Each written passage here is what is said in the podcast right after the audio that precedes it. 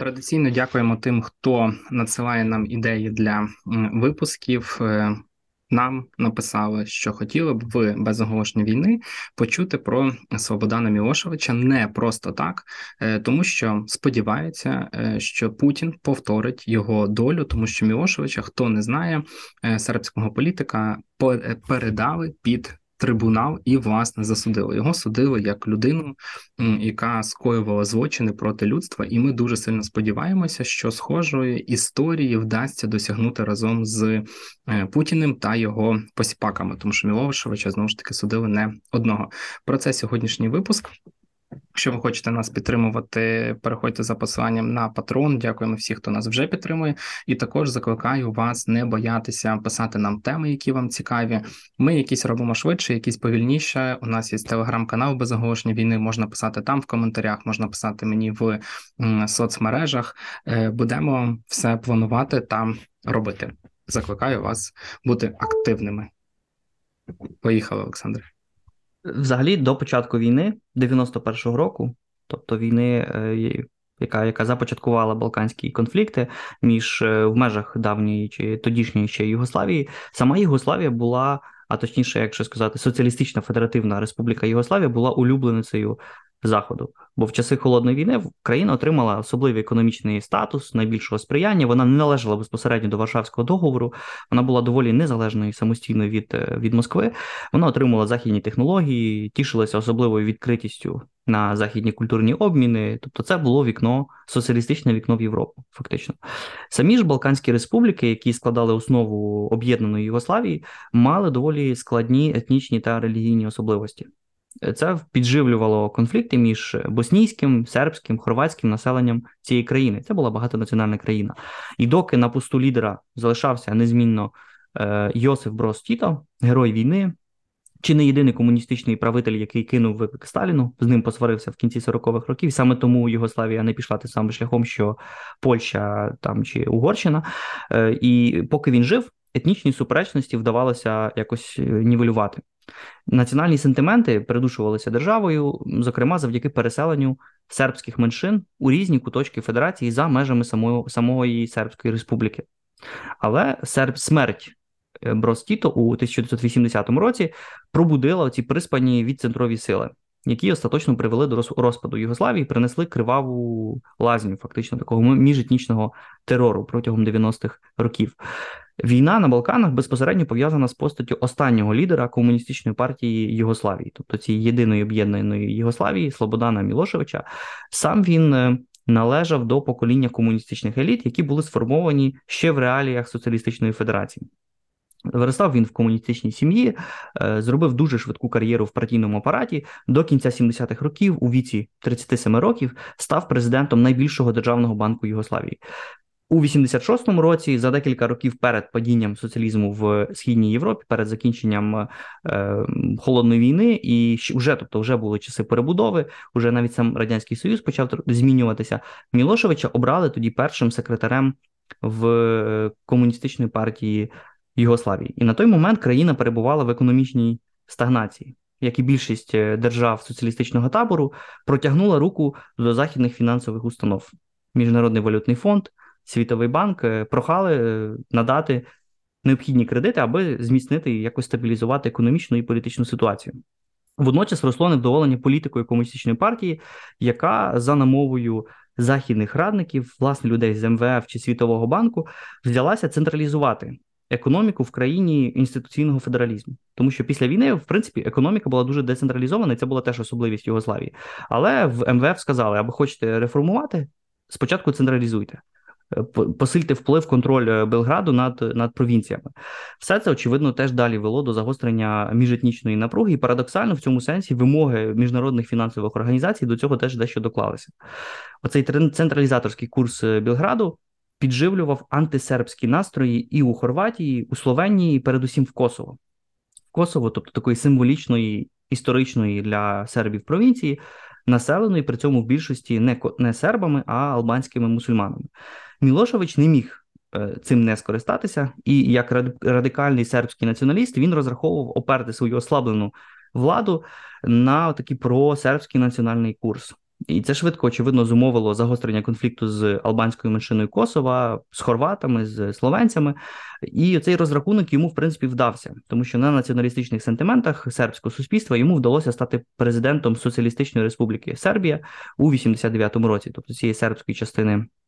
Е, держави водночас це був теж час політичної дезінтеграції колись єдиної Югославії по несербські республіки взяли курс на відокремлення і протягом 90-го року готували сили, аби кинути виклик е, Білграду. Так само, як в СРСР зразка 91-го року в Югославії вже тоді вповні співіснували національні республіки, тобто такі органи більш національного характеру з загальнофедеральними, тобто союзними е, органами. І наприкінці 90-го року Словенія організувала вже свій референдум про незалежність, е, про так само про суверенітет. У травні 91-го року схожим шляхом пішла. Хорватія, а 25 червня 91-го року обидві країни оголосили свою незалежність незалежність від Югославії. Е, очевидно, це не сподобалося сербському лідеру, тому як Сербію, яка формально керувала всією цією державою. Е, в цьому сенсі вона відповідала роль Сербії, відповідала в принципі ролі росіян в радянському союзі. І президент Мілошевич у травні 91-го року скерував е, до Сербії, до Словенії і до Хорватії свої війська під виглядом захисту сербів, які проживали в цих республіках від терору е, хорватських і словенських е, сепаратистів, так як він тоді це все пояснював.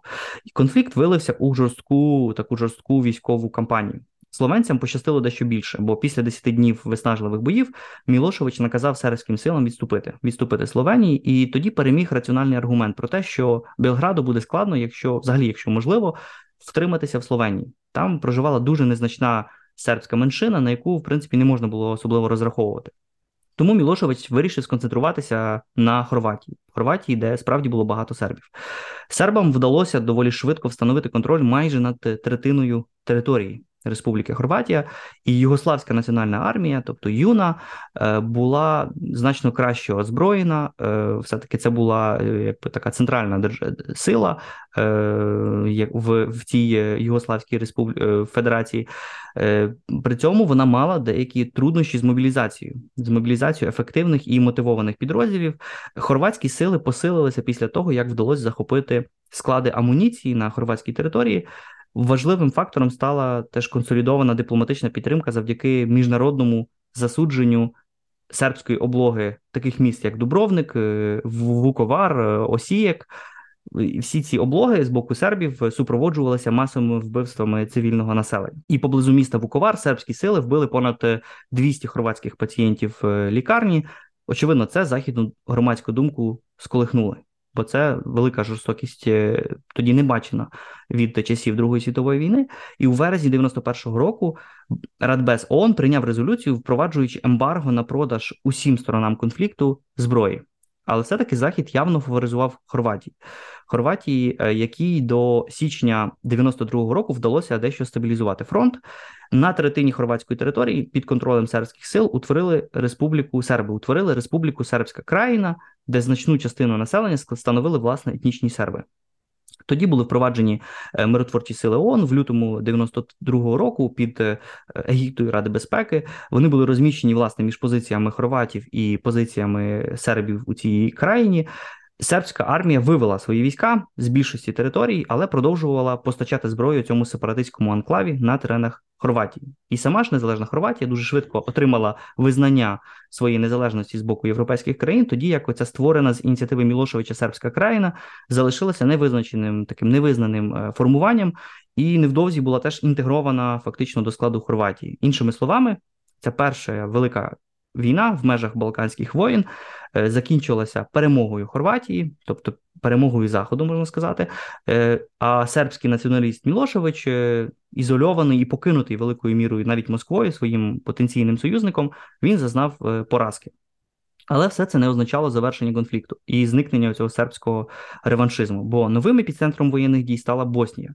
Боснія, де е, сербським силам на чолі з е, Радованом Караджичем, тобто другому поруч з Мілошевичем воєнному злочинцю, як такого відомим воєнним злочинцем, їм, їм протистояла мусульманська більшість яка прагнула незалежності.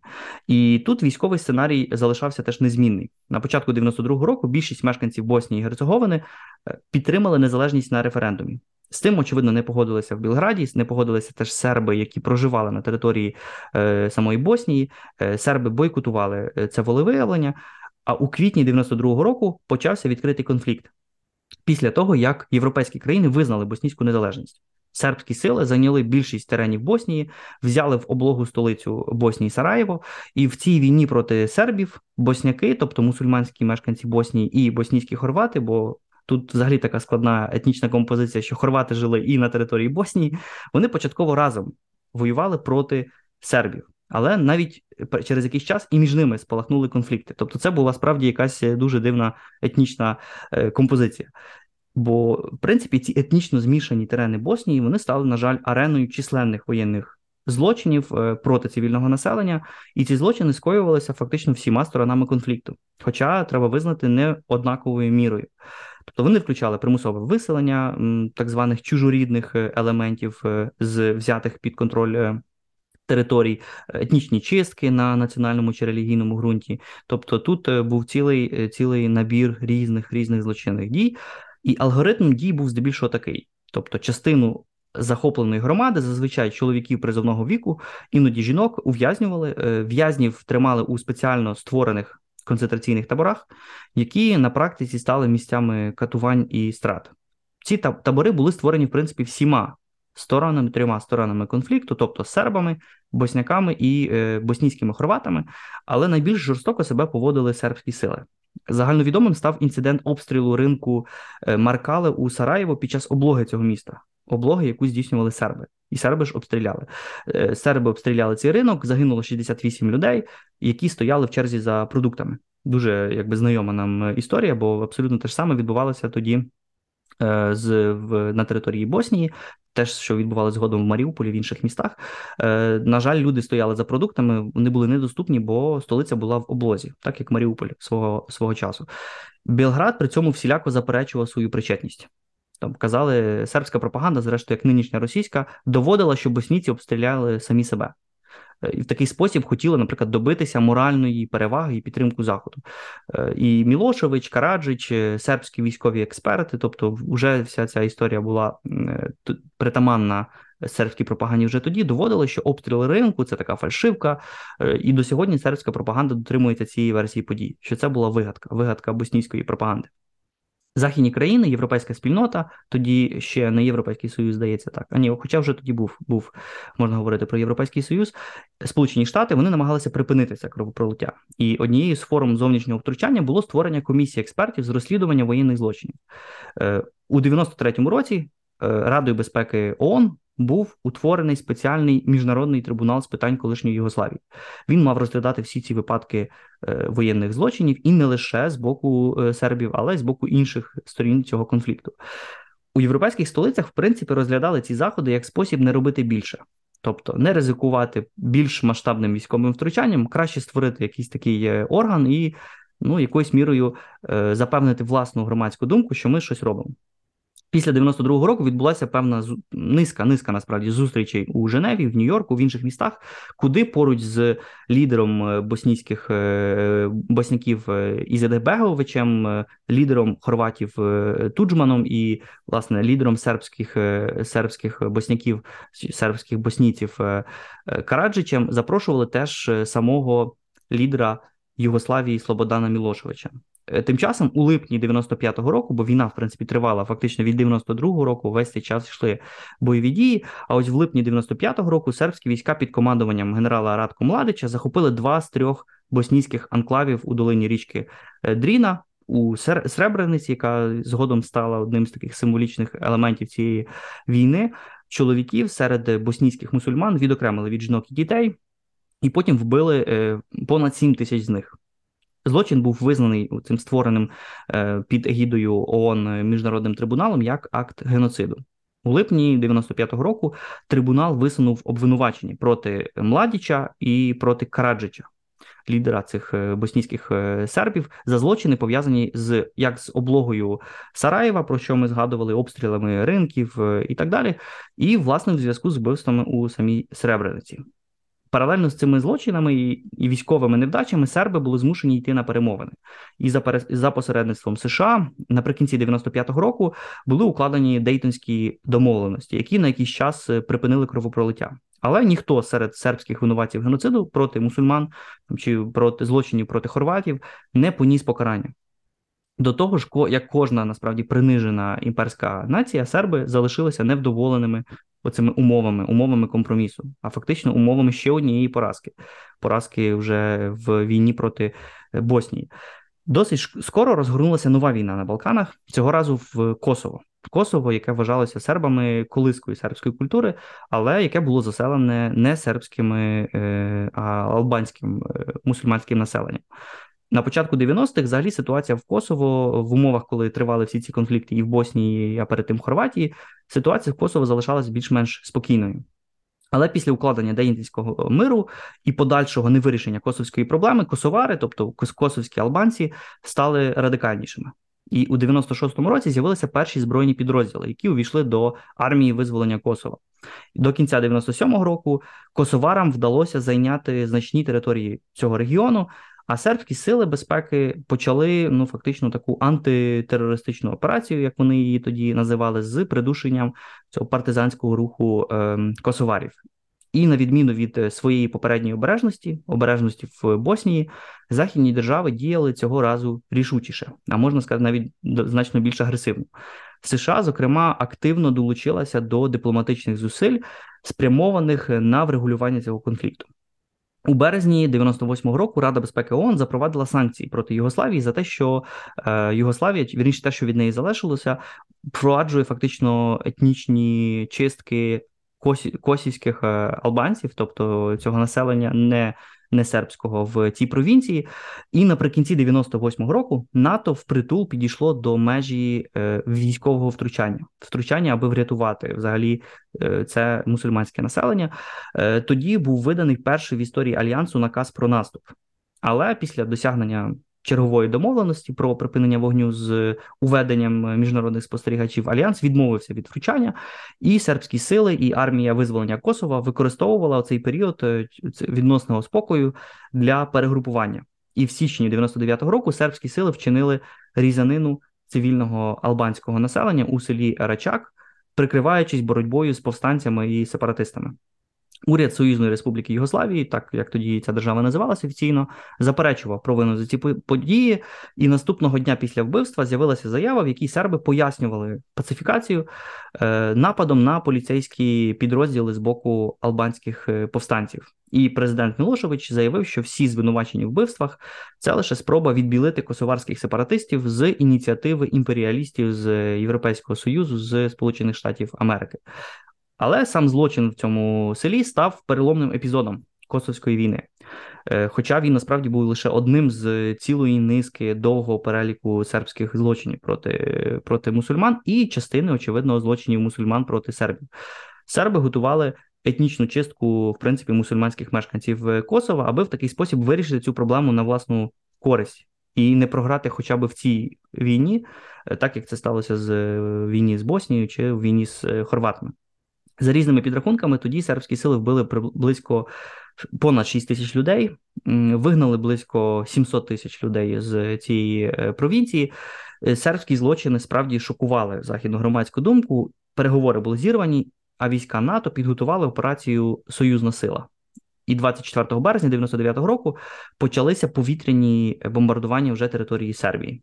Е, тим часом цей трибунал, створений ще в 93-му році, е, розглядав злочин у е, селі Рачак і інші приклади сербських чисток, як власне приклад злочинних дій Мілошевича і його, його команди. 27 травня в 99-го року, уже після кількох місяців бомбардувань НАТО натівськими силами території е, самої Сербії, трибунал виніс остаточний вердикт щодо подій у цьому селі і високопоставлених югославських політиків звинуватили у злочинах проти е, людства, е, порушенні звичаї війни. І окрім Слободана Мілошевича, вирок стосувався прем'єра Югославії, керівника генштабу, міністра внутрішніх справ цілої, е, цілої їхньої еліти. При цьому на заході існували побоювання, що заочний процес проти вищого сербського керівництва посилить опір цього режиму, тобто ускладить укладення е, мирної угоди. Зрештою, зараз теж з'являються такі е, тези, що не треба звинувачувати так сильно Путіна е, керівництво, бо вони не будуть погоджуватися на якісь компроміси, що вони треба залишити їм обличчя. Тоді звучали теж схожі аргументи, але цього не сталося. Сербія опинилася фактично в дипломатичній ізоляції, в тому числі з е, боку вірного союзника з боку Москви. Путін прямо заявив: е, Путін, який тоді був е, ще прем'єром. В 99-му році він був ще прем'єром Росії. Він заявив американцям, що підтримує їхню позицію щодо Мілошевича. Зараз він, очевидно, вже це все не згадує, але е, документи не не горять, і ми про це ще дещо скажемо. Якою була реальна позиція Росії проти щодо цієї ситуації? Сам Мілошевич побоювався, що повітряна операція НАТО, а це стосувалося вона лише обстрілів, е, і в тому числі критичної інфраструктури, е, що це все лише прелюдія до широкомасштабного втручання альянсу з застосуванням наземних сил, що зараз прийдуть країни НАТО і взагалі окупують всю територію Югославії. 3 червня 99-го року, після і в результаті великою мірою втручання НАТО, Мілошевич прийняв умови міжнародного мирного плану щодо припинення бойових дій. Парламент е, прийняв цю пропозицію, попри запеклі дебати. Серб, сербський парламент не хотів погоджуватися на здачу. Е, під час е, цих дискусій депутати вдавалися до бійок, тобто там, там була доволі жорстка реакція на припинення бойових дій, сторони підписали домовленість буквально за декілька тижнів після обвинувачувального вироку на міжнародному трибуналі, вироку, який стосувався власне Мілошевича і всієї цієї групи. І відповідно бомбардування змусили е, сербські сили до відступу, відступу з території Косова, е, з території Метохії, які перейшли під контроль миротворців НАТО, а згодом е, миротворці миротворчих сил ООН. Це все таки не означало капітуляції авторитарного режиму Мілошевича, тобто не було, не, не передбачали ці домовленості покарання злочинців відповідно до рішення трибуналу.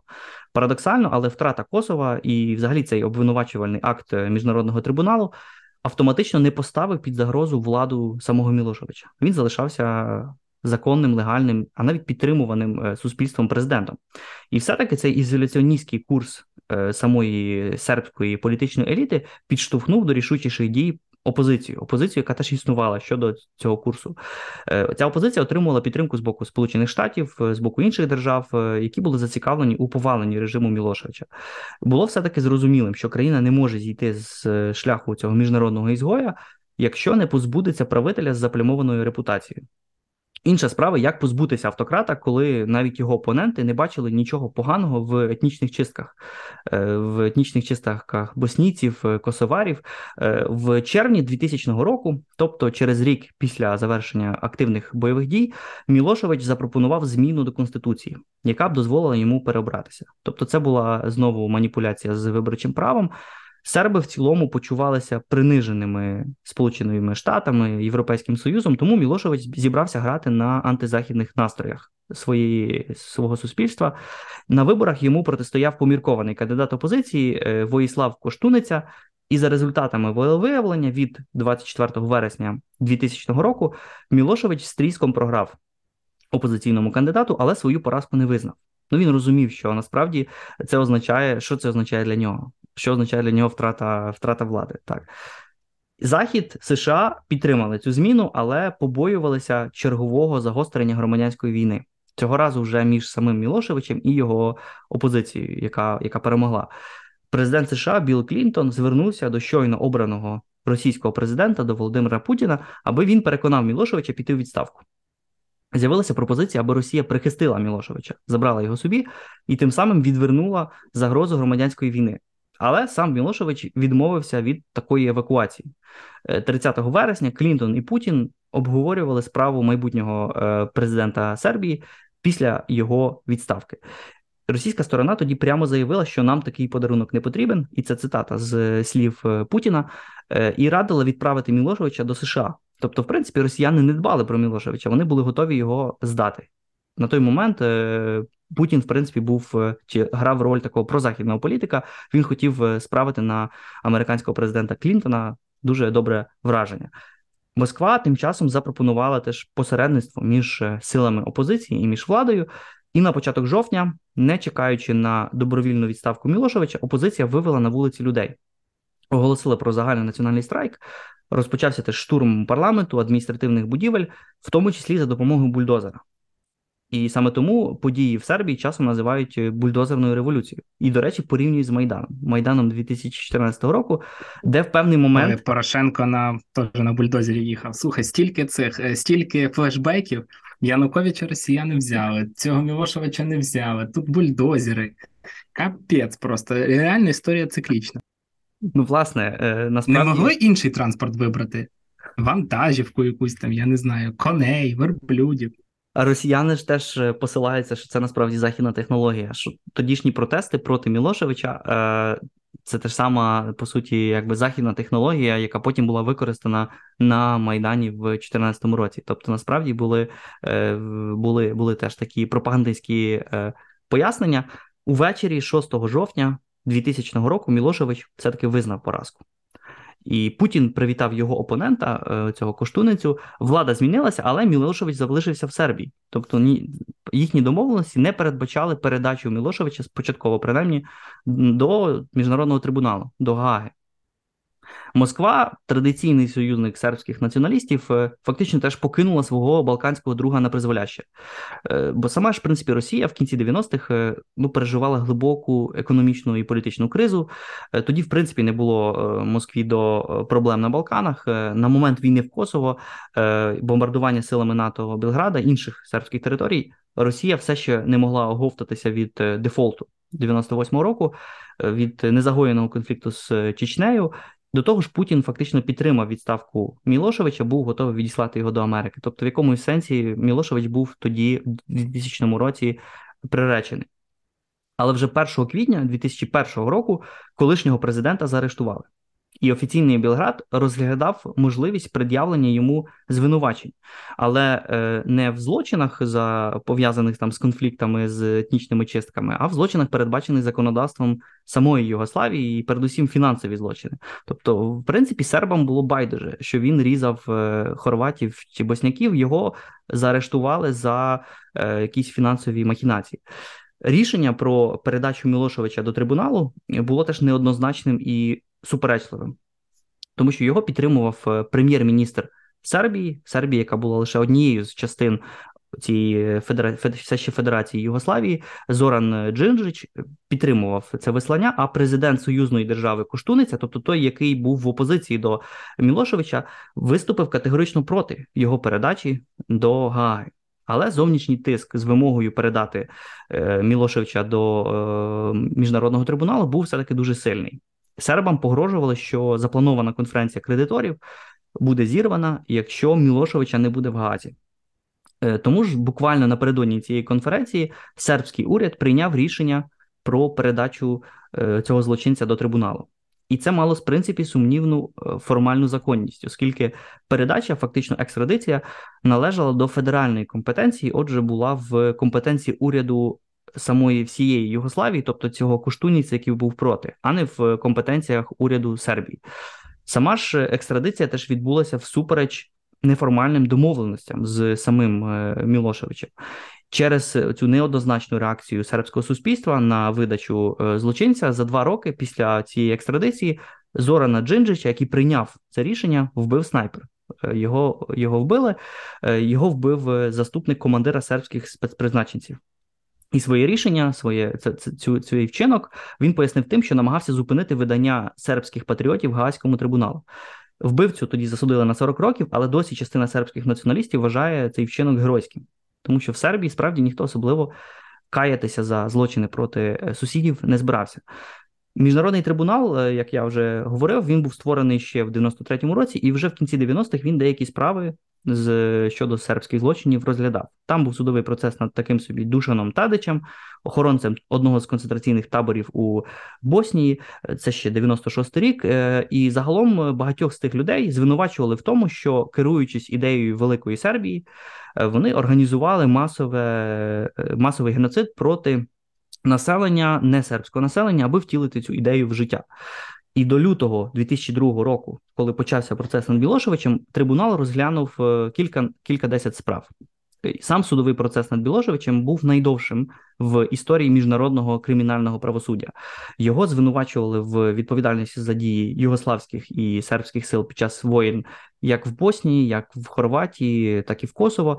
Серед пунктів звинувачення були масові вбивства. Була Сребрениця, е, створення концентраційних таборів, е, примусові переселення і ціла маса різних е, злочинів, які здійснювали сербські сили. Мілошевич не визнав законності цього трибуналу, виступав без адвоката, відмовився від адвоката під час виступів з гнівними промовами звертався до е, представників НАТО, до ЄС і до власне сепаратистів, яких він е, абсолютно ненавидів. Але через слабке здоров'я обвинуваченого трибунал неодноразово переривався і загалом тривав 4 роки. Е, він так і не завершився вироком через смерть Мілошевича в березні 2006 року, коли той перебував в слідчому ізоляторі. І офіційний Білград який в принципі хотів загравати більш такою прозахідною політикою, як і, як і тепер, відмовився організувати урочисте поховання для цього для цього військового злочинця, і прощання з ним відбулося в його рідному містечку. Без цієї державної е, урочистості, але за участю десятків тисяч прихильників бо е, він все ще має в Сербії величезну величезну популярність. І всупереч різним фейкам про нібито виправдання Мілошевича Гаазьким е, трибуналом, а справді такі фейки зараз активно поширюються. Справа не закінчилася жодним вироком. Е, спекуляції почалися у 2016 році після оголошення вироку Радовану Караджичу в якому в цьому вироку, в тексті вироку, містилася фраза про відсутність доказів того, що Мілошевич погодився з загальним планом створення е, територій, очищених від несербського населення. Тобто, якби під дещо підважувалося е, причетність Мілошевича до ідеї етнічних чисток. При цьому російські змі, там як Russia Today, рознесли цю новину як визнання несправедливості всього процесу над Мілошевичем, і в тому числі визнання несправедливості бомбардування Сербії у 99-му році. Проблема в тому, що від, якби відсутність доказу в одному з обвинувачень не підважує всіх інших злочинів, які, е, яких яких звинувачували Мілошевича. Зрештою, самого е, Караджича визнали винним у геноциді боснійських мусульман, е, злочинах проти людства в порушенні законах війни і в багатьох е, інших справах. Тут е, якби ключове питання з того, що ти почав: чи закінчить Путін так само, як Слободан Мілошевич? У мене особисто є великі сумніви. Мені здається, він закінчить більше як як Каддафі, як як, як інші диктатори, які закінчили все-таки смертю, а не а не трибуналом. Але це все таки покаже майбутнє. Ну давай скажемо, що зараз ідуть багато розмови про якісь трибунали, про його засудження, про ще щось. Тут питання дійсно в тому, як власне він на цей трибунал потрапить. Тому що я сильно сумніваюся, що він такий: о, ну ладно, заряджайте мій російський Rolls-Royce, як він там називається, Аврора, чи як там, і і поїхали в Гаагу, покатаємося. І Європою давно не був. Е, Тому будемо за цим всім слідкувати. Ми в будь-якому випадку топимо за справедливість. Росія вчинила також чимало злочинів проти людства на території України і не лише України, і повинна за це поплатитися. Ми на цьому закінчуємо. Наш епізод традиційно нагадаю, якщо у вас є теми, які вам цікаві, пишіть, стараємося все читати та готуватись. Ну і звісно, будемо вдячні за поширення цього подкаста за 5 плюсиків в Apple подкастах та на інших платформах. Е, бережіть себе, щасти. Щасти.